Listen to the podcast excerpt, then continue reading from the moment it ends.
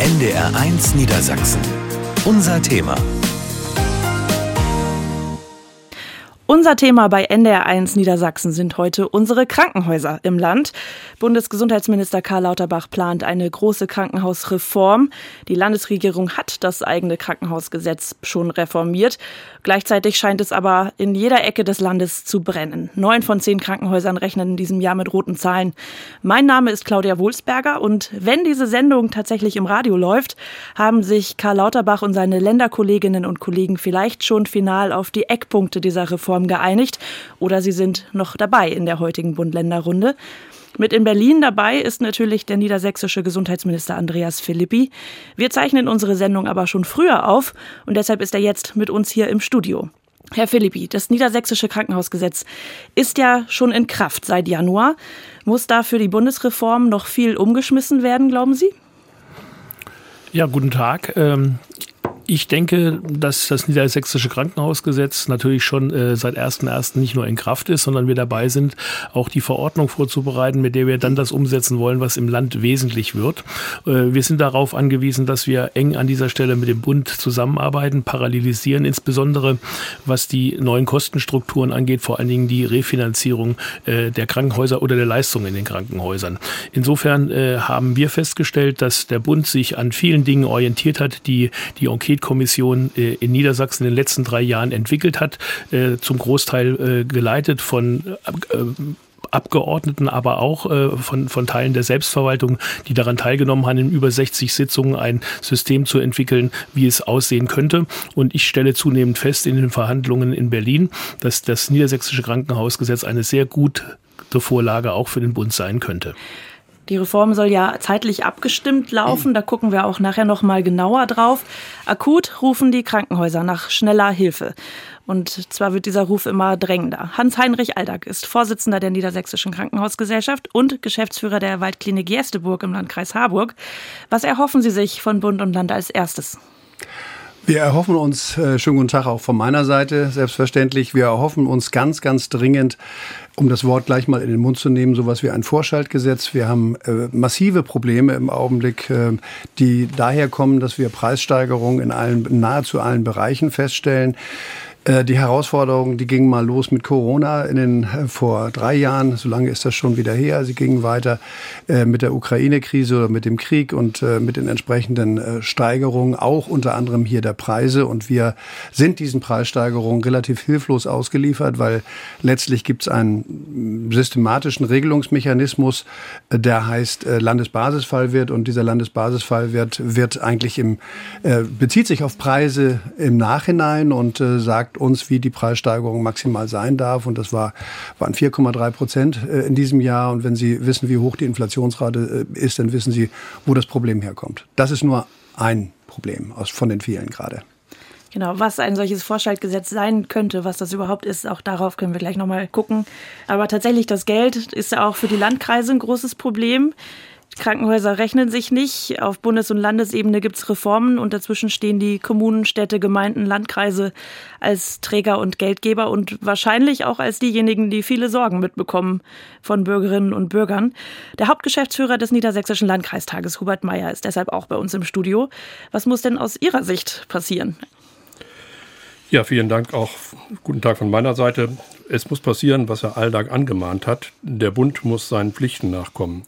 Wir haben das nach der Systematik der Krankenhausfinanzierung so geregelt, dass Länder und Kommunen für die Investitionen zuständig sind, der laufende Betrieb aber aus den Beiträgen der Krankenkassen bezahlt wird. Dafür muss der Bund die Rahmenbedingungen setzen. Das ist nicht passiert in dem Maß, wie es in den vergangenen Jahren notwendig gewesen wäre. Die Folge ist, dass Länder, Kommunen, insbesondere Landkreise und kreisfreien Städte jetzt Defizitausgleiche betreiben müssen für Aufgaben, für die sie nicht zuständig sind. Das hat sich im Vergleich zu 22, zu 23 nach Zahlen, die wir jetzt jüngst erhoben haben, verdoppelt. Wir rechnen damit, dass alleine die niedersächsischen Landkreise und kreisfreien Städte zwischen 4 und 500 Millionen Euro in die Hand nehmen müssen, um den laufenden Betrieb der Krankenhäuser in diesem Jahr zu subventionieren und die Krankenhäuser am Leben zu erhalten wenn man sich vor Augen hält, was man mit 400 bis 500 Millionen Euro in der Kommunalpolitik in zeitknappen Kassen alles hätte tun können, dann ist das eine nicht zu verantwortende Fehlleistung und die muss dringend nachgesteuert werden. Schauen wir erstmal noch mal konkreter auf die Ausgangslage. Die hat meine Kollegin Mandy Sati für uns zusammengefasst. Die Kliniken in Niedersachsen schreiben schon seit Jahren keine schwarzen Zahlen mehr. Im Gegenteil, das Minus wird immer größer. Die Niedersächsische Krankenhausgesellschaft NKG rechnet für dieses Jahr mit einem Defizit von einer halben Milliarde Euro. Das ist mehr als doppelt so viel wie noch 2021. Und das liegt aktuell vor allem an den steigenden Kosten. Denn auch die Krankenhäuser bekommen die Inflation zu spüren. Außerdem werden immer weniger Menschen in Krankenhäusern behandelt. Und damit wird dann auch deutlich weniger Geld in die Klinikkassen gespült. Die NKG warnt, wenn jetzt nichts passiere, dann werden einige Krankenhäuser insolvent gehen. Sie fordert deshalb mehr Geld von Bund und Land. Tatsächlich ist es so, dass das Land seit zwei Jahren immer mehr Geld an die Krankenhäuser gibt. Gerade kürzlich wurde eine Rekordsumme von 800 Millionen Euro bereitgestellt. Das Problem ist nur, damit wird das Defizit nicht ausgeglichen. Einige Kliniken wurden deshalb schon umstrukturiert. Was gibt es da für Beispiele? An einigen Orten werden kleinere Krankenhäuser zusammengelegt. Das gilt zum Beispiel für den Heidekreis und die Landkreise Diepholz und Aurich. Das neueste Projekt? Das Klinikum Region Hannover, kurz KRH. Mit der Medizinstrategie 2030 soll das kommunale Klinikbündnis komplett umgekrempelt werden. Heißt, die Häuser werden ganz neu eingeteilt. So werden die Standorte Siloa und Nordstadt zusammengelegt. In dem neuen Klinikum Mitte soll dann das gesamte Behandlungsspektrum abgedeckt werden. Damit das dann auch räumlich passt, ist ein großer Neubau geplant. Und an den anderen Standorten des Klinikum Region Hannover sollen künftig nicht mehr alle Behandlungen durchgeführt, sondern Expertisen gebündelt werden. Das Ziel Qualität statt Quantität. Außerdem kommt es durchaus vor, dass ganz kleine Kliniken geschlossen werden, wie zum Beispiel das Krankenhaus in Klausthal-Zellerfeld. Ja, die Art, wie sich äh, die Kliniken finanzieren, Sie haben es gerade schon angesprochen, einerseits über die Basisfallpauschalen und nur die im Grunde Investitionskosten kommen vom Land, der Rest kommt von den Krankenkassen. Das steht ja aber seit Jahren in der Kritik. Herr Aldag, warum funktioniert dieses System nicht? Naja, eigentlich aus den Gründen, die ich eben schon mal versucht habe anzudeuten. Wir haben extreme Ausreißer, eigentlich seit Ende des letzten Jahres oder seit 22 es, war, es ging vorher auch nicht allen Gold, das muss man deutlich sagen, aber da hat man sich noch gehalten. Es liegt eben nicht allein daran, dass die Strukturprobleme so groß sind, dass wir das jetzt erstmal ändern müssen, wie, wie man möglicherweise aus der Bundespolitik uns immer glauben machen will. Da, da sind Weichenstellungen vorzunehmen, gar keine Frage. Aber die Probleme, die wir im Augenblick haben, die kommen von den genannten Gründen, von den Inflationswirkungen, die wir im Augenblick verspüren, Tarifsteigerungen nicht zu vergessen, die notwendig sind. Denn ein ganz großes Problem, was die Bundespolitik im Augenblick äh, zwar zur Kenntnis nimmt, aber was nicht Bestandteil dieses Gesetzes ist, ist äh, der Fachkräftemangel oder der Arbeitskräftemangel, um das mal deutlich zu sagen. Der Engpass ist zunehmend nicht die Frage, kriegen wir die richtigen Patienten oder kriegen wir Patienten, sondern kriegen wir genug Mitarbeiter, Mitarbeitende, die bereit sind und die in der Lage sind, diese Patienten auch zu behandeln. Das ist äh, unser ganz großes Problem. Und das hat sich das ist eskaliert in den letzten Monaten, muss man sagen. Sie haben es ja schon gesagt, äh, Sie alle in dieser Runde fordern im Grunde ein Vorschaltgesetz, das noch vor der Krankenhausreform kommen soll. Herr Philippi, die Forderungen kamen vergangene Woche von einem breiten Bündnis aus, ich glaube, 29 Organisationen. Sie haben jetzt auch gesagt, es muss so ein Vorschaltgesetz geben. Was kann das bewirken und helfen? Ja, erstmal vielen Dank nochmal. Ähm, um ein paar Dinge klarzustellen, ist, ist Folgendes wichtig. Die Krankenhäuser äh, haben schon seit Jahren zurückgehende Fallzahlen. Das äh, hat vor Corona schon begonnen und hat äh, auch gezeigt, dass es hier Handlungsbedarf gibt und eine, eine Krankenhaus- und eine Gesundheitsreform, möchte ich es eigentlich nennen, ist schon längere Zeit notwendig. Zweitens, das Vorschaltgesetz, das Sie jetzt klar angesprochen haben, ist zunächst der zweite Schritt von den Dingen, die wir eingeleitet haben. Ich habe nämlich schon Ende März oder Ende April gefordert, dass der Bund ähm, mit, den, mit den Pauschalen für Energie äh, und Gas äh, ähm, sozusagen äh, sie bereitstellen muss. Äh, dazu ist ein, eine Gesetzgebung in Berlin erforderlich, die äh, Ende der ersten Juliwoche stattfinden soll. Damit werden zum ersten Mal 2,5 Milliarden freigesetzt. Das ist kein Vorschaltgesetz, nur um das klar zu sagen. Und genauso klar zu sagen ist, dass die Gesundheitsreform, äh, die angestrebt wird, sowohl äh, vom Land Niedersachsen als auch vom Bund, nicht die Lösung äh, der Krankenhausfinanzierungsprobleme ist, sondern ähm, das äh, ist ein Schritt, der frühestens in ein bis zwei Jahren überhaupt Wirkung und Erfolg zeigt. Bis dahin gilt es aber, die äh, Krankenhausversorgung in diesem Land aufrechtzuerhalten. Und deshalb äh, halte ich nicht nur zunächst einmal die schnellen 2,5 Milliarden Euro für notwendig, sondern ich halte auch ein Vorschaltgesetz, um Krankenhäuser überhaupt am Überleben zu erhalten, für notwendig, um dann auch die Gesundheitsreform so umsetzen zu können mit den notwendigen, mit den notwendigen Zusammenschlüssen, die auch eben schon in dem Bericht von Frau Sati angesprochen worden sind. Es gibt ja Landkreise, die sich schon vor drei, vier, fünf Jahren auf den Weg gemacht haben, die Zeichen der Zeit erkannt haben und äh, die Weichen in Richtung Konzentrierung gestellt haben, die auch schon, wo auch schon klar war, dass wir äh, in eine demografische Welle hineingeraten, dass wir äh, unter Fachkräftemangel leiden werden. Deshalb müssen wir konzentrieren, um äh, zum einen die Gesundheitsversorgung aufrechtzuerhalten und auch die Qualität in den einzelnen Häusern zu verbessern. 2,5 Milliarden, das würde ja bedeuten ungefähr 250 Millionen für Niedersachsen. Richtig. Herr Mayer, Herr Philipp hat schon gesagt, reichen wird es nicht, aber wäre es eine Hilfe? Es ist einer von zwei Bausteinen, die auf der Bundesebene jetzt erfolgen müssen. Das ist diese Soforthilfe und das Vorschaltgesetz, damit wir den laufenden Betrieb finanziert bekommen. Wenn 80 bis 90 Prozent der Krankenhäuser Defizite erwirtschaften, ist das kein individuelles Fehlverhalten mehr, sondern das ist ein Systemversagen und dem muss nachgesteuert werden jetzt. Wir haben aber eine zweite Baustelle, das, was Frau Sati und Sie eben nochmal nachgefragt haben mit den baulichen Veränderungen, mit der Konzentration von Standorten. Da wiederum ist in erster Linie das Land Niedersachsen in der Pflicht. Wir haben hier in Niedersachsen im Laufe der letzten Jahre einen Investitionsstau aufgebaut, der inzwischen Zeit drei Milliarden Euro beträgt, die wir jetzt gebrauchen könnten. Wir haben als Landkreistag wiederholt und nachdrücklich gefordert, dass man auch das jetzt in Angriff nehmen muss, um diese genannten Vorhaben in Heidekreis, in Aurich, in anderen Standorten in Hannover und äh, abzuarbeiten. Wir haben aber auch Investitionsbedarfe an sehr, sehr vielen anderen Häusern, wenn die im Betrieb bleiben sollen, um sie zu modernisieren. Und deswegen ist es auch eine Forderung von unserer Seite, auch nochmal mit Blick auf den Minister und die Landesregierung, die am Wochenende zusammenkommen, um den Haushalt 2024 zu beschließen, auch hier wirksame Maßnahmen in die Wege zu leiten, damit dieser Investitionsstau abgebaut werden kann. Sie haben beide die zentralisierten Kliniken auch schon mit erwähnt, dass das, äh, Herr Philippi, Sie sagten auch, haben sich schon auf den Weg gemacht. Das ist also ja tatsächlich der Weg in die Zukunft, größere Kliniken aus dem Boden zu stampfen, nenne ich es jetzt mal. Herr Mayer, sind solche zentralen Großkliniken bei der Bevölkerung ja jetzt nicht immer, nicht immer nur beliebt, weil sie meistens auch einhergehen mit längeren Anfahrtswegen. Wie wird das inzwischen so diskutiert? Das muss man differenzieren. Äh, wir werden, äh, wenn wir neu planen, sicherlich Standorte konzipieren müssen, die auch über die nächsten 30, 40 Jahre eine Perspektive haben. Und deswegen wird man eine gewisse Größenordnung da ansteuern müssen. Wir brauchen aber auch, anders als das im Moment zum Teil aus Berlin suggeriert wird, Standorte, die noch erreichbar sind und für den Bürger auch innerhalb von einer Zeit von etwa 30, 40 Minuten auch im ländlichen Raum erreicht werden können.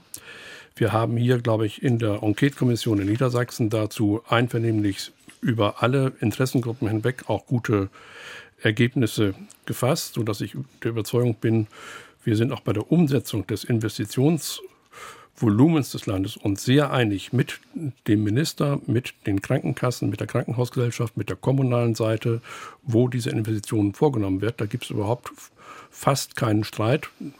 Im Ergebnis haben wir uns eigentlich immer verständigt. Und insofern äh, ist, wird da ein vernünftiger Weg gegangen werden müssen.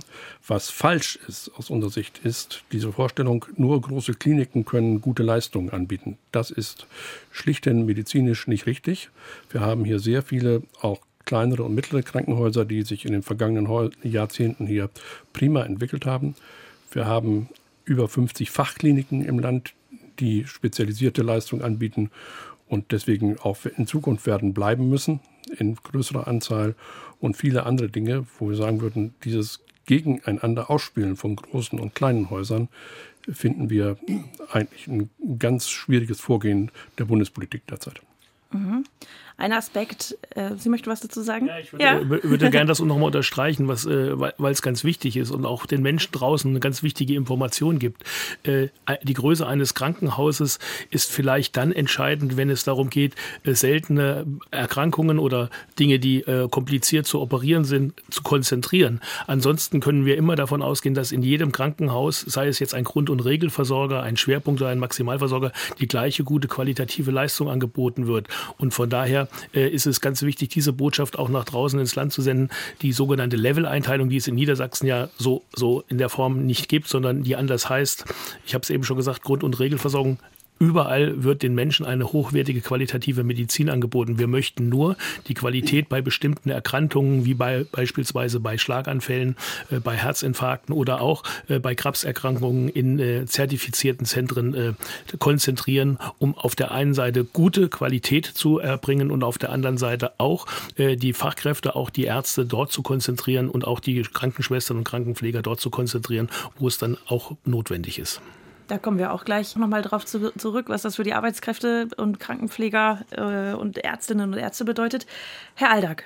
Ja, ähm, ich bin sehr ähm, wohltuend berührt dadurch, dass wir eigentlich äh, in einem ganz hohen Maße einer Meinung sind. Also es, es geht nicht um die Größe der Klinik, das möchte ich auch nochmal sagen. Es geht um die Spezialisierung. Es geht äh, das, was, was der Minister eben gesagt hat. Wobei gerade bei der Schlaganfallversorgung, glaube ich, sind wir in Deutschland insgesamt, aber auch in Niedersachsen schon relativ weit. Was den, was den Umfang von Stroke Units angeht, und da ist ja auch eine Zahl, kursierte eine Zahl in den letzten Tagen, auch aus der Bundesebene, von vermeidbaren Todesfällen, die äh, wir ein Stück weit atemberaubend fanden. Also ich bin äh, unter anderem Geschäftsführer einer Klinik, die sich mit neurologischer Frührehabilitation äh, beschäftigt und insofern sehr spezialisiert. Und äh, wir kriegen unsere Patienten von Stroke Units, da gibt es ein ganz, ganz jetzt schon, auch ohne Reform, ein ganz, ganz hohes Maß von Spezialisierung. Das heißt nicht, dass wir dass wir äh, die Reformprozesse nicht nötig finden würden, die im Augenblick passieren. Wir finden sie gut und richtig. Wir finden es nur falsch zu sagen, wir müssen das zwingend machen, weil sonst gehen wir hier alle den Bach runter. Das ist nicht der Fall. Die Spezialisierung hat in äh, Teilen ein ganz hohes Niveau in Deutschland erreicht, auch jetzt schon und in Niedersachsen ohnehin. Herr Philippi, vielleicht als letzte Frage in diesem Blog, wo wir gerade bei Spezialisierung sind und Stroke Units. Sie hatten es ja äh, im, im Landtag vergangene Woche gesagt und auch Herr Lauterbach hat eine Studie vorgestellt, dass in Deutschland viele Patienten behandelt werden mit Schlaganfällen oder auch Herzinfarkten in Kliniken, die nicht darauf spezialisiert sind und dass dort das Sterberisiko größer ist.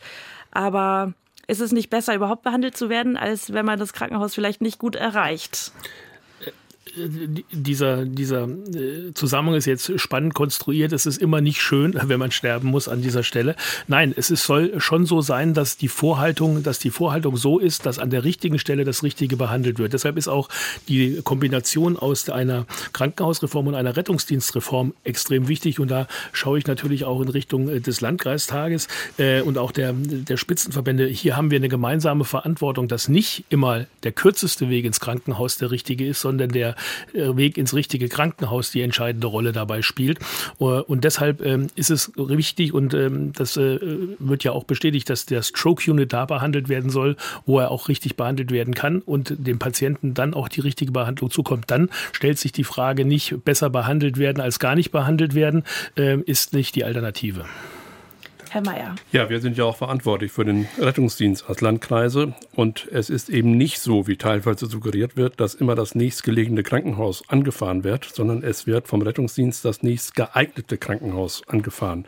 Und wir haben dafür ein digitales System, das heißt IVENA, in dem jeder sehen kann, der in einem Rettungswagen Verantwortung trägt, welches Krankenhaus ist für diese Situation dasjenige, was am ehesten dem Patienten helfen kann. Und diese Vorstellung, dass irgendwelche Ärzte auf der Straße stehen und sich Herzinfarktpatienten oder sonst was einwerben, ist geradezu absurd und äh, bedient Vorurteile. Das hat mit der Wirklichkeit nichts zu tun. Herr Aldag, dazu gerne auch noch kurz und dann würde ich gerne langsam auf die Reform zu sprechen kommen.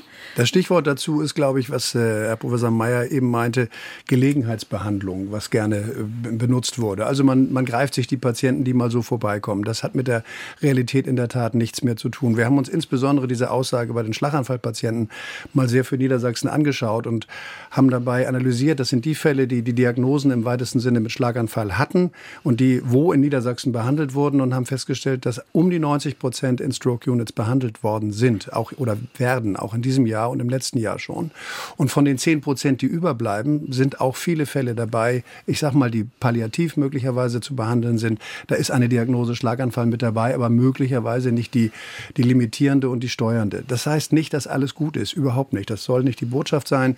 Wir müssen uns weiterentwickeln, aber wir wehren uns dagegen, dass wir, wie eben auch schon gesagt wurde, immer so in diesen Topf geworfen werden. Also die dämmern so den ganzen Tag vor sich hin und gucken mal, was da passiert und was da kommt. Nein, das ist nicht so. Die Häuser sind schon seit vielen Jahren auf dem Weg, äh, sich zu wappnen. Das müssen sie auch, um das nochmal zu sagen, weil ähm, ohne sich selbst zu regen darum und zu, zu bemühen um Patienten, wird ein Krankenhaus heute nicht mehr überleben können. Also insofern macht, ist man aufgerufen, sich äh, Gedanken zu machen über geeignete Strategien und auch deren Umsetzung durch geeignetes äh, Fachpersonal, durch geeignete, gute Leute, motivierte Menschen wo Sie es schon angesprochen haben, die Krankenhäuser werden sich wohl bewegen müssen, auch jetzt im Zuge der Krankenhausreform in den kommenden Jahren. Darüber wollen wir gleich sprechen, nach einer kurzen Pause hier bei unser Thema. Heute über unsere Krankenhäuser in Niedersachsen.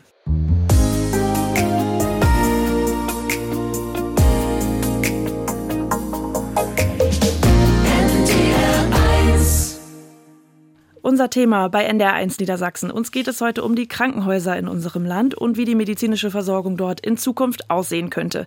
Da stehen große Veränderungen an. Wir hören nochmal Mandy Sati. Seit diesem Jahr gilt das neue Krankenhausgesetz und das sieht vor, dass die Kliniken neu eingeteilt werden. Damit soll die Qualität verbessert werden. In Zukunft sollen nicht mehr in jedem Krankenhaus alle Behandlungen durchgeführt, sondern Expertisen gebündelt werden.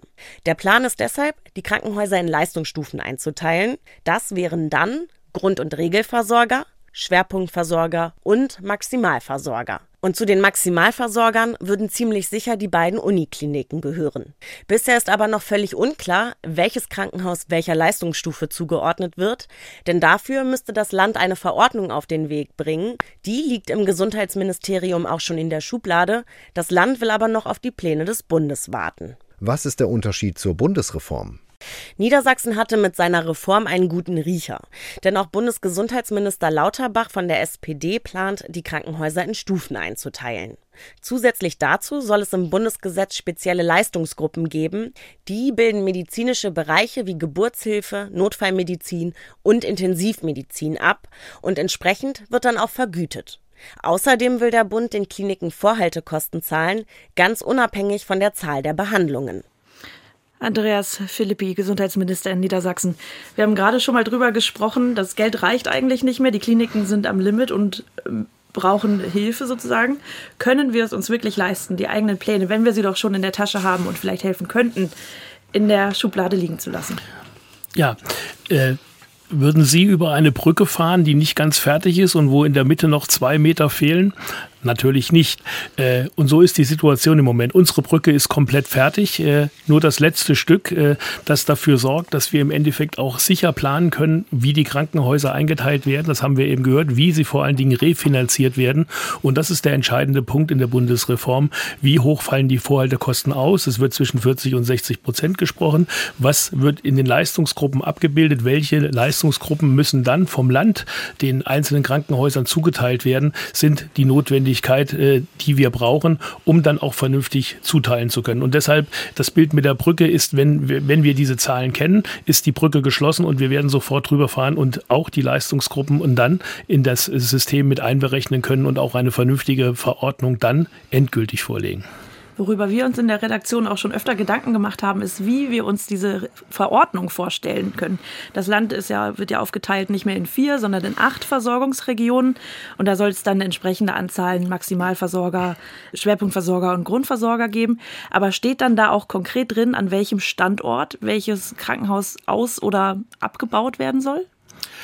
Da steht in erster Linie drin, welche Krankenhäuser etwas vorhalten, welche in die einzelnen Versorgungsstufen eingeteilt werden, welches Grund- und Regelversorgung sein wird, welches Schwerpunkt und welches Maximalversorger sein wird. Unsere zwei, despektierlich drei Universitäten im Lande äh, sollen eine besondere Rolle an dieser Stelle bekommen. Sie können sich das so vorstellen, dass die acht Bezirke, die es dann gibt, kleinteiliger eingeteilt werden. Am Anfang in den ersten Modellierungsversuchen sprachen wir nur von einem Schwerpunktversorger pro Region. Äh, inzwischen haben wir mit den Modellierungen Regulierungen des Bundes deutlich mehr als äh, einen äh, Schwerpunktversorger uns vorzustellen. Das sind Zahlen, die alle aktuell heute und morgen noch mit Berlin besprochen und vorgestellt werden. Lassen Sie uns die paar Tage Zeit noch, um dann wirklich vernünftig äh, miteinander darüber zu sprechen, ohne jetzt groß spekulieren zu wollen. Aber kann man dann schon ablesen, vielleicht auch, welche Krankenhäuser in Niedersachsen nicht mehr gebraucht werden? Ähm, ich glaube, ähm, das fragen Sie besser die Krankenhäuser, die schon sehr genau wissen, an welchen Stellen sie sich aufstellen müssen, wo sie gegebenenfalls Kooperationen eingehen müssen, wo, wie in anderen Landkreisen auch schon erwähnt wurde, Krankenhäuser sich zusammengeschlossen haben und eine zukunftsorientierte Gesundheitspolitik auch in die, in die, in die Hand genommen haben. Lassen Sie mich noch erwähnen und auch äh, besonders auch äh, in Richtung Herrn Alltag noch sagen, wichtig ist auch, und das darf man nicht vergessen, ähm, dass es auch einen Großteil an Fachkrankenhäusern in Niedersachsen gibt. Das sind die Spezialregeln Reha-Kliniken äh, für, für, für orthopädische Fragen, für neurologische Fragen, auch für kardiale Fragen. Ähm, das sind eine Extragruppe, die äh, eingeführt worden ist, auch auf, auch auf Drängen von Niedersachsen äh, sind die aus dem eigentlichen Bundesplan herausgenommen worden, genauso wie die Geburtshilfe aus den eigentlichen äh, Schwerpunktversorgungen auch wieder in die Grund- und Regelversorgung zurückgeholt worden ist. Voraussetzung für eine Geburtshilfe ist heute nur noch eine Grund- und Regelversorgung mit einer gynäkologischen und geburtshilflichen Abteilung und einer Mindestanzahl Anzahl von Geburten. Das macht Sinn, das äh, bringt Qualität. Äh, da sind viele Dinge auf einem guten Weg und da sind wir auch gemeinsam im Gespräch. Herr Mayer, Sie schütteln schon den Kopf. Sind Sie genug im Gespräch? Wir sind gar nicht im Gespräch mit äh, dem Bund. Äh, der Bund hat äh, einen Plan vorgestellt auf der Basis von Experten und Vertretern ganz großer Kliniken, Universitätskliniken insbesondere. Weder die Krankenkassen noch die Krankenhäuser noch die Kommunen von den weiten Teilen auch die Länder ja nicht, haben ursprünglich mit am Tisch gesessen und deswegen finden diese Gespräche zwischen dem Bund und den Ländern eigentlich jetzt statt. Das ist der Unterschied zwischen dem Bundesplan und Niedersachsen. Niedersachsen hatte in der Enquete-Kommission sich breit aufgestellt. Alle parlamentarischen Gruppen, alle Beteiligten sonst am Gesundheitswesen haben mitgewirkt und sich einvernehmlich auch auf das Ergebnis und das Rückstellen eigener Interessen verständigen können. Und man kann, glaube ich, als Realist nicht eine Staatsmedizin betreiben, die sagt, wer soll wo welche Leistung erbringen, sondern sie können Angebote implementieren und der Bürger entscheidet, welche Angebote er annimmt.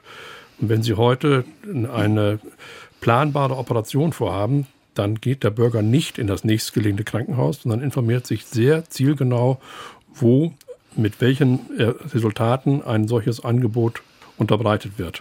Und darauf müssen sich die Häuser einstellen und wenn sie überleben wollen. Das kann aber nicht der Staat planen, sondern der Staat kann nur die Strukturen ordnen, nicht aber das individuelle Verhalten vorschreiben. Herr Aldag, erwarten Sie Überraschungen von der Verordnung des Landes oder wissen, sind Sie eigentlich im Bilde? Wir sind eigentlich im Bilde, würde ich mal sagen. Also das würde ich auch nicht so als die ganz große Wundertüte mir ansehen. Wir wissen, was da kommt. Wir würden, wir würden es sehr begrüßen, wenn es käme. Das äh, weiß der Minister, das haben wir auch schon mehrfach miteinander diskutiert, weil wir sagen, es wäre toll, wenn man auch der Bundespolitik gegenüber sowas wie ein Role Model, um das mal so zu sagen, bieten könnte und sagen könnte, guckt her, wir in Niedersachsen haben ein Modell, wo es funktionieren könnte, was nicht ganz so massive Eingriffe macht, das Stichwort Staatsmedizin ist eben schon gefallen, und sagt, ich weiß, was für euch alle im Detail das Beste ist. Und das, das geht mit diesem System, in dem wir immer noch eine freie Arzt- und Krankenhauswahl haben. Das dürfen wir nicht vergessen. Das, äh, das lässt sich dann nicht so einfach in Übereinstimmung bringen. Also Angebote machen, zu strukturieren, aber genügend Flexibilität den äh, Mitspielern lassen, den Leistungserbringern lassen, sich eben auch sozusagen aufzustellen. Und das bietet für uns schon das niedersächsische Gesetz. Das muss man deutlich sagen äh, so aus der Enquete äh, heraus entwickelt. Wir finden, es ist ein gutes Gesetz. Wir finden auch die Versorgungsregionen gut. Wir finden die Versorgungsstrukturen gut, die dort abgebildet sind. Das muss aber im Endeffekt durch die Verordnung jetzt noch ähm, auch sozusagen aufs Papier geschrieben werden oder unterschrieben werden. Und dann haben wir was, wo wir sagen können, guckt her nach Niedersachsen, wir machen schon sehr viel. Mhm. Wenn Sie, wenn Sie sehen, bei der Bundespolitik, da werden Sie, glaube ich, noch mal drauf kommen gleich, aber da sind ja noch viel kompliziertere äh, Regelungsmechanismen dabei dabei, ähm, wie, wie die Leistungsgruppen, die zu kombinieren mit den Versorgungsstufen. Das ist wie so eine Matrix, muss man sich das vorstellen. Ähm, das wird so kleinteilig und wir befürchten so überaus bürokratisch, dass, da, dass wir da ganz erhebliche Bauchschmerzen haben, wenn wir das sehen. Im Gegensatz zu der Vereinfachung, die es eigentlich äh, bringen soll. Ne? Bleiben wir noch einmal kurz, äh, vielleicht auch bei der, bei der Verordnung und bei der Einteilung des Landes in die Versorgungsregionen. Jetzt äh, haben wir es vorhin schon gehört. Region Hannover hat auch gerade ihr großes Medizinkonzept vorgestellt, will das Klinikum Region Hannover äh, umbauen und will auch das Siloa ausbauen zu einem Maximalversorgerkrankenhaus. Jetzt gibt es in Hannover aber auch die medizinische Hochschule. Damit hätten wir zwei. Ist das im Sinne der neuen Verordnung oder ist das vorgegriffen und die müssen vielleicht in zwei Jahren alles nochmal ändern, Herr Philippi? Naja, das mit dem Ändern, das haben Sie jetzt, das haben wir jetzt ja schon mal besprochen. Deshalb warten wir jetzt lieber einen, einen, kleinen Moment noch, um nicht gleich in drei Monaten wieder ändern zu müssen. Das ist die Geschichte mit der Brücke. Und äh, wenn Sie gucken, wie viele Menschen äh, in der Region Hannover leben, dann wird Ihnen auch relativ schnell geraten, dass da auch genug Platz für zwei Maximalversorger ist an dieser Stelle. Wobei auch Universitäten eine besondere Rolle haben. Die sind nicht nur zuständig für Krankenversorgung, sondern die machen auch Ausbildung und Lehre, haben, haben medizinische Spezialitäten, wenn ich zum Beispiel daran denke, dass äh, Hannover, die MHH, ein Eigenstellungsmerkmal hat, was Kindertransplantationen angeht, ein, ein hochsensibles und schwieriges, äh, schwieriges Fach, das sehr viel für, äh, Background erfordert. Ähm, da sind andere Dinge auch, spielen auch noch eine Rolle, auch was die Finanzierung angeht. Ich sehe kein Problem mit den zwei Maximalversorgern in der Region Hannover mit, ich glaube, an die vier Millionen Menschen, die da versorgt werden könnten. das ist schon ähm, sicherlich auch berechtigt. Genau, jetzt sagten Sie natürlich, die nicht über ungebaute Brücken gehen, aber offenbar ist es in der Region Hannover doch so drängend, dass man da jetzt sich einen Umbau überlegen muss. Die, die, die Region Hannover ist eine autarke äh, Region äh, mit einem hervorragenden Regierungspräsidenten, der sich sehr viel Gedanken darüber macht, wie er die Krankenhauslandschaft vernünftig aufstellt. Wir sind über diese Gespräche äh, immer informiert gewesen. Wir haben unsere Meinungen auch dazu gesagt und wir sind natürlich als Land auch bei der, bei der äh, Finanzierung äh, der Hardware der Krankenhäuser mit im Boot und werden auch da die notwendigen Bausteine dazugeben, wenn es notwendig ist. Mit der Krankenhausreform von Herrn Lauterbach soll ja nicht nur, sollen ja nicht nur solche Versorgungsstufen oder Level eingeführt werden. Sie haben die Matrix gerade schon angesprochen, sondern es soll ja auch um die Finanzierung äh, gehen. Das weg von dem reinen Fallpauschalensystem, sondern zum Beispiel auch Vorhaltekosten für Pflegepersonal. Herr Aldag, ist das vielleicht für Sie sogar das Entscheidende an, dem, äh, an den Reformplänen? Das ist ein ganz wichtiger Punkt. Das ist auch gewünscht äh, gewesen aus der, aus der Praxis sozusagen. Oder das ist gewünscht aus der Praxis, dass wir ein Stück weit wegkommen von diesem Hamsterrad äh, einer rein leistungsmengenbezogenen Fallpauschalenverordnung, das DRG-System, was wir im Augenblick haben. Wobei wir sollten gucken, äh, sind die Ursachen, liegen die immer nur im DRG-System oder liegen sie eben an anderen Faktoren, die wir eben schon besprochen haben. Aber natürlich ist das nicht grundsätzlich verkehrt oder es ist sogar richtig, dass wir das versuchen, ein bisschen aufzulösen. Aber jetzt ist die Frage, was ist ein bisschen und was ist vollständig? Man kann es, äh, Ketzer haben schon mal gesagt, man kann es auch zu 100 Prozent als Vorschaltpauschale. Es wird immer so sehr gern das Bild der Feuerwehr äh, bemüht, dass man sagt, die kriegt auch Geld, wenn es nicht brennt. Warum machen wir das nicht im Krankenhausbereich? Wir würden das nicht für richtig finden, um das deutlich zu sagen, weil äh, das, dann steht nur noch der Patient im Wege, so nach dem Motto. Nicht? Also in jedem Haus muss es immer noch einen Anreiz geben, sich zu bemühen um den Patienten in der richtigen Art und Weise. Und deshalb ist dieses Maß, dieses Maß, dieses Mittelmaß, das ist entscheidend, wie hoch darf das sein. Da gibt es jetzt Zahlen, die immer weiter äh, aktualisiert werden. Jetzt ist eine neue Zahl im Spiel, da weiß man auch noch nicht ganz genau. Es gibt ja auch noch das Pflegebudget, was relativ bürokratisch aufwendig ähm, entwickelt werden, äh, entwickelt wird in den Häusern, was auch mal eine sehr gute Idee hatte, zu sagen, du kriegst deine Kosten ersetzt, deshalb kannst du alle Pflegekräfte, die du brauchst, auch äh, finanzieren. Wenn Sie sich das in der Praxis angucken, äh, im bürokratischen Klein-Klein in der Verhandlung, was ist Pflege am Bett, was ist die richtige Pflege am Bett, dann ist das der Grund, warum ganz, ganz viele Häuser ähm, in den letzten drei Jahren keine Budgetverhandlungen mehr abschließen konnten, weil das gescheitert ist an solchen Dingen. Und dann fehlt das Geld wieder. Was erhoffen Sie sich denn von der Krankenhausreform, äh, die da gerade auf Bundesebene erarbeitet wird? Hat, kann, hat die das tatsächlich das Potenzial, das Problem oder die Probleme der Krankenhäuser so, so weit zu lösen? Nein, alleine ganz sicher nicht.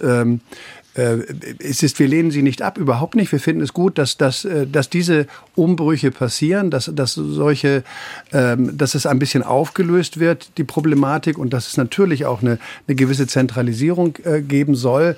Wenn Sie die niedersächsischen Beispiele, wenn wir die gehört haben, es wird sicherlich nicht gehen, dass wir in allen Landkreisen so vorgehen, wie wir in den drei eben schon bemühten Landkreisen äh, Soltau und äh, Diepholz und Georgsheil, der als, als großer Standort, als Platzhalter, wenn Sie wissen, dass wir da schon über eine Milliarde reden, um, um diese Strukturen zu zentralisieren, dann kann das nicht die alleinige Lösung sein, sondern die Häuser müssen ermächtigt werden, ich sage das mal so, selbst auch sich zusammenzuschließen, zu kooperieren, vielleicht in den Stufen vor einem kapitalmäßigen Zusammenschluss zu sagen, wir arbeiten eng zusammen. Du kriegst die Leistungsgruppe, ich mache die Leistungsgruppe. Das ist im Grundsatz nichts Schlechtes und das muss auch gemacht werden. Wir haben einen weitgehenden Konsens über die Ziele der Reform. Aber wir haben überhaupt keinen Konsens über die Instrumente, über die Mittel, mit denen diese Reform angegangen wird. Das ist uns zu kleinteilig. Ähm, Leistungsgruppen haben wir schon gesagt, äh, äh, was, was wird da gemacht? Passiert da eine High-End-Medizin? Ist nur das große Krankenhaus das gute Krankenhaus? Nein, sehen wir eben auch äh, überhaupt nicht so. Und insofern würden wir uns da wünschen, dass ein bisschen mehr Flexibilität und ein bisschen mehr Initiative auch bei den Häusern noch verbleiben kann. Das sehen wir nicht im Augenblick bei der Bundesreform. Herr Mayer hat es ja auch gerade schon gesagt, dass auch äh, Sie sich nicht, nicht besonders gut integriert gefühlt haben in diese Gespräche. Wenn wir noch mal kurz, Herr Philippi, Sie sind ja integriert in diese Gespräche. Sie sitzen da ja regelmäßig dabei. Woran hakt es denn jetzt noch? Vielleicht können Sie das kurz zusammenfassen, was das eigentliche Problem ist, warum es da nicht vorangeht. Oder wir, so lange nicht voranging. Wir, wir befinden uns sozusagen äh, in der Endphase, äh, in der Endphase der Einigung auf ein Eckpunktepapier, das äh, gegebenenfalls am, äh, am heutigen Donnerstag, muss man ja sagen, äh, schon äh, ent, entschieden worden ist. Ähm, es hakt momentan ganz klar noch in meinen Augen an zwei Punkten. Und zwar bei der Finanzierung, den Leistungsgruppen als solches ist die Frage, wer stellt diese Leistungsgruppen auf, wer entwickelt sie neu, wer achtet auf auf die Qualität, die stattfindet. Und äh, da ringen wir gerade noch auf Länderebene mit dem Bund, dass es eine eindeutige Möglichkeit gibt, äh, von Seiten der Länder aus die Leistungsgruppen mitzugestalten und sie auch vor allen Dingen weiterzuentwickeln, weil die Leistungsgruppen die eigentliche, die, die eigentliche, der eigentliche Kern, das eigentliche Herz dieser Reform sein werden. Und an dieser Stelle müssen die Länder die Möglichkeit haben, mitzugestalten und dann auch die Leistungsgruppen, die einen wesentlichen Teil der Bürokratie einsparen, es auch dann bringen, äh, dann auch zu gestalten. Das klingt natürlich jetzt alles sehr technisch und planerisch. Ist leider so. Ja, im Grunde geht es aber ja darum, wie gut wir Menschen im Land äh, medizinisch versorgt werden können, wenn es uns schlecht geht und wenn möglich auch von möglichst zufriedenen Ärztinnen und Ärzten und Pflegekräften. Und darüber wollen wir gleich weitersprechen bei unser Thema bei NDR1 Niedersachsen.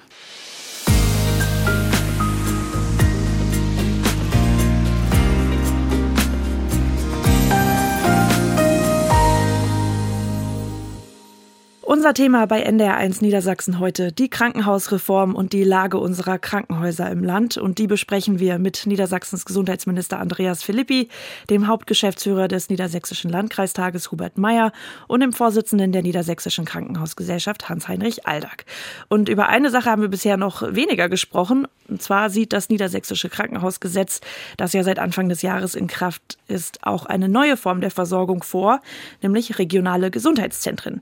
Herr Philippi, wollen, wir, wollen Sie vielleicht einmal kurz zusammenfassen? Was ist das? Wir haben ja ausführlich schon über die verschiedenen äh, Leistungsstufen gesprochen, die Eingruppierung und ähm, wir haben äh, uns überlegt, dass äh, um die gesamte Versorgung aufrechtzuerhalten, wir ein Netz über das Land ausbreiten werden. Äh, und dieses Netz besteht natürlich aus Knoten. Das gibt diese ganz dicken Knoten, von denen wir eben gesprochen haben, die Universitätsgrünen, Maximalversorger, Schwerpunktversorger. Und die ganz kleinen Knoten im Netz sind die ganz wichtigen, die das Netz nämlich hinterher so zusammenhalten, dass es auch als Netz dann äh, da ist. Das sind die sogenannten regionalen Gesundheits Gesundheitszentren in dem Bild des Netzes, die sind da, wo die Menschen sind und die sind da eigentlich, wo wir die Reform eigentlich auch hinbringen wollen, nämlich zu den Menschen. Äh, da soll die ärztliche und gesundheitliche Versorgung vor Ort bleiben. Da äh, sind die Ansprechpartner vor Ort, da sind sozusagen die Schnittstellen, an denen dann eine Entwicklung und eine Gesundheitsversorgung stattfindet. Da sollen äh, im Rahmen von, von zum Beispiel medizinischen Versorgungszentren Ärzte tagsüber für die Patienten da sein. Wir wollen 20 bis 25 25 Betten vorhalten, in denen dann Patienten, die einen erhöhten Pflegebedarf haben, vielleicht einmal, wenn man jetzt gerade nach draußen guckt, bei der Hitze vielleicht eine Infusion für zwei, drei Tage brauchen und nicht dann gleich ins nächste Krankenhaus müssen, versorgt werden können, heimatnah versorgt werden können und auch mit einer großen Qualität dann auch betreut werden. Und es gibt auch schon die erste Kommune, die diesen Schritt gegangen ist, und zwar Ankommen im Landkreis Osnabrück. Seit drei Monaten ist die Nils-Stensen-Klinik kein richtiges Krankenhaus mehr, sondern ein RGZ. Und mein Kollege Jöran Ladewig hat sich umgehört, wie das Konzept ankommt. Haben Sie Ihre Versichertenkarte dabei? Ja. Perfekt. Stefan Levin meldet sich am Tresen an. Er wird heute nachuntersucht in Ankum. Vor einigen Wochen wurden ihm seine Gallensteine entfernt. In Ankum war das aber nicht möglich, sondern im 20 Kilometer entfernten Quakenbrück. Zusätzliche Fahrzeit, auch für seine Verwandten und Bekannten. Die mussten auch die mehr Kilometer in Kauf nehmen, mehr Zeit investieren. Deswegen fiel der Besuch auch mager aus eben die Nähe zu einem Krankenhaus ist meines Erachtens doch viel wert. Rüber geht's ins Sprechzimmer zu Arzt Rashid Ben-Karbach. Der hätte den Patienten gerne hier vor Ort behandelt. Aber seit drei Monaten sind in Ankum keine aufwendigeren Eingriffe mehr möglich. Für mich auf jeden Fall, das ist schade, dass wir das nicht machen können. Ähm, wenn das Spektrum äh, breiter ist, dann ist für einen Chirurg auch gut. Da kann man mehr entwickeln, mehr lernen.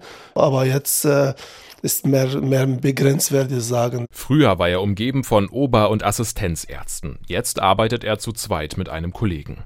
Die anderen hätten Angebote in anderen Krankenhäusern erhalten, gibt der Nils Stehensen-Konzern als Betreiber an. Die meisten mussten wechseln. Wir haben die ganze Zeit zusammengearbeitet. Das war ein ganz gutes Team.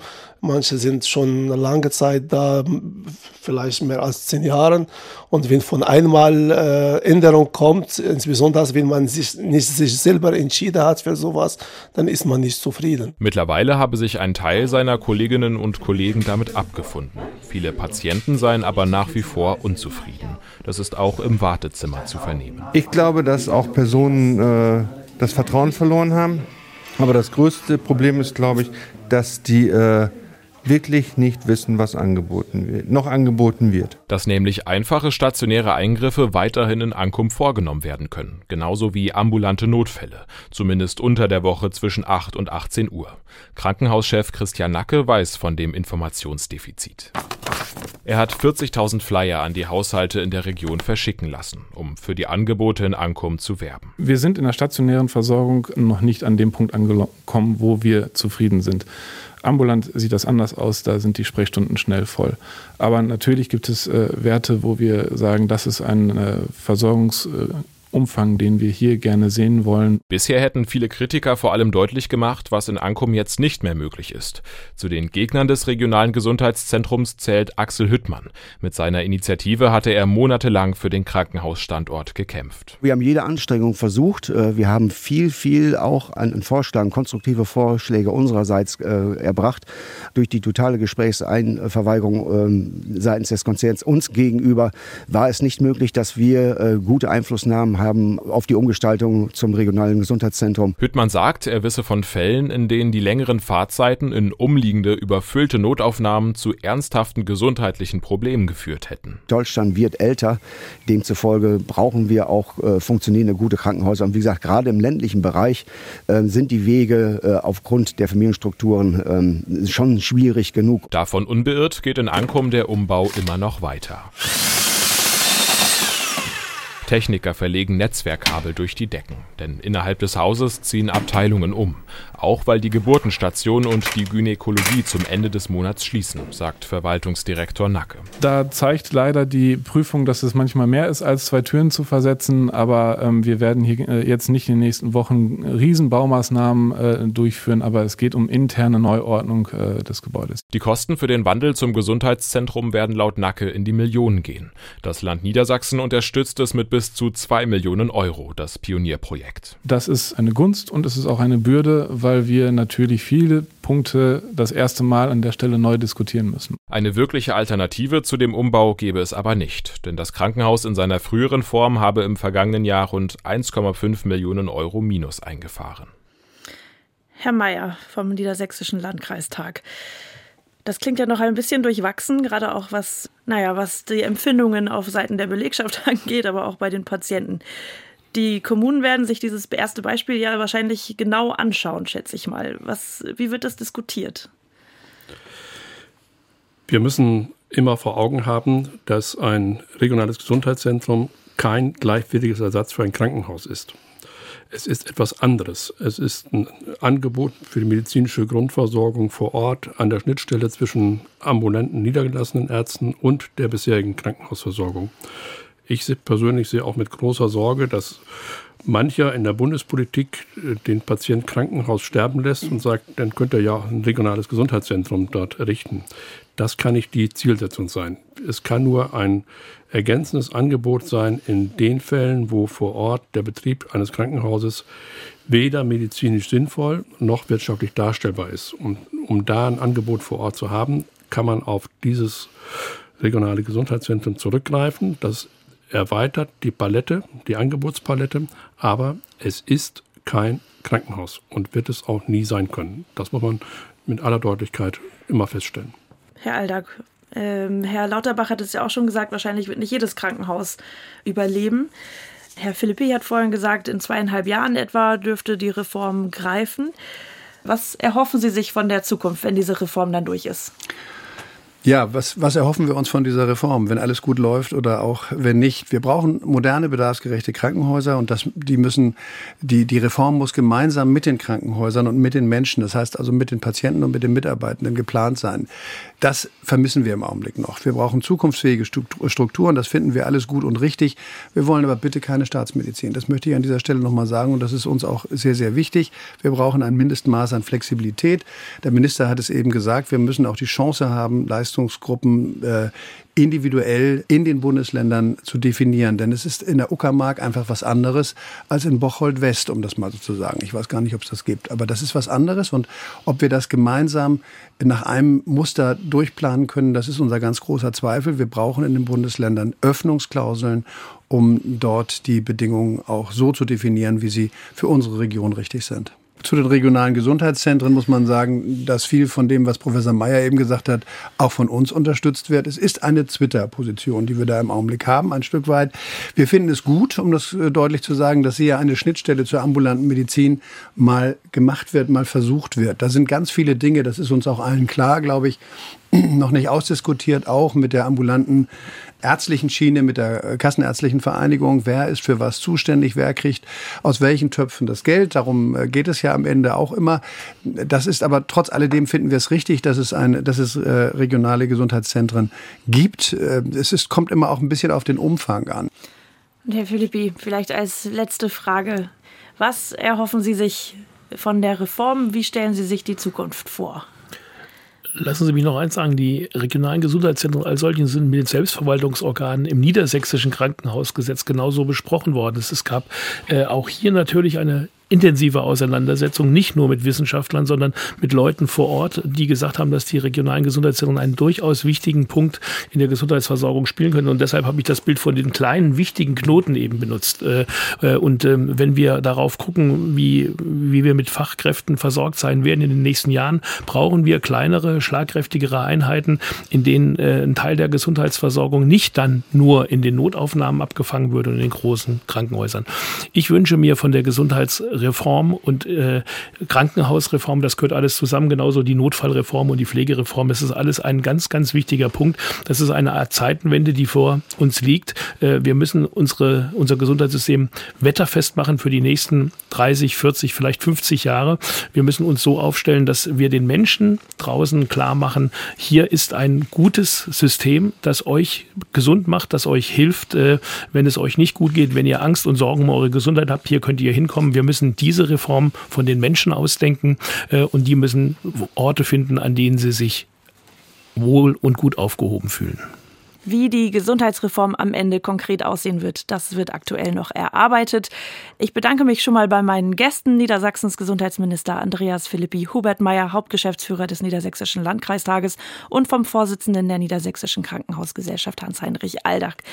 Mein Name ist Claudia Wohlsberger und ich wünsche auch unseren Hörerinnen und Hörern alles Gute, eine bestmögliche medizinische Versorgung und im besten Fall, dass alle gesund bleiben. Auf Wiederhören.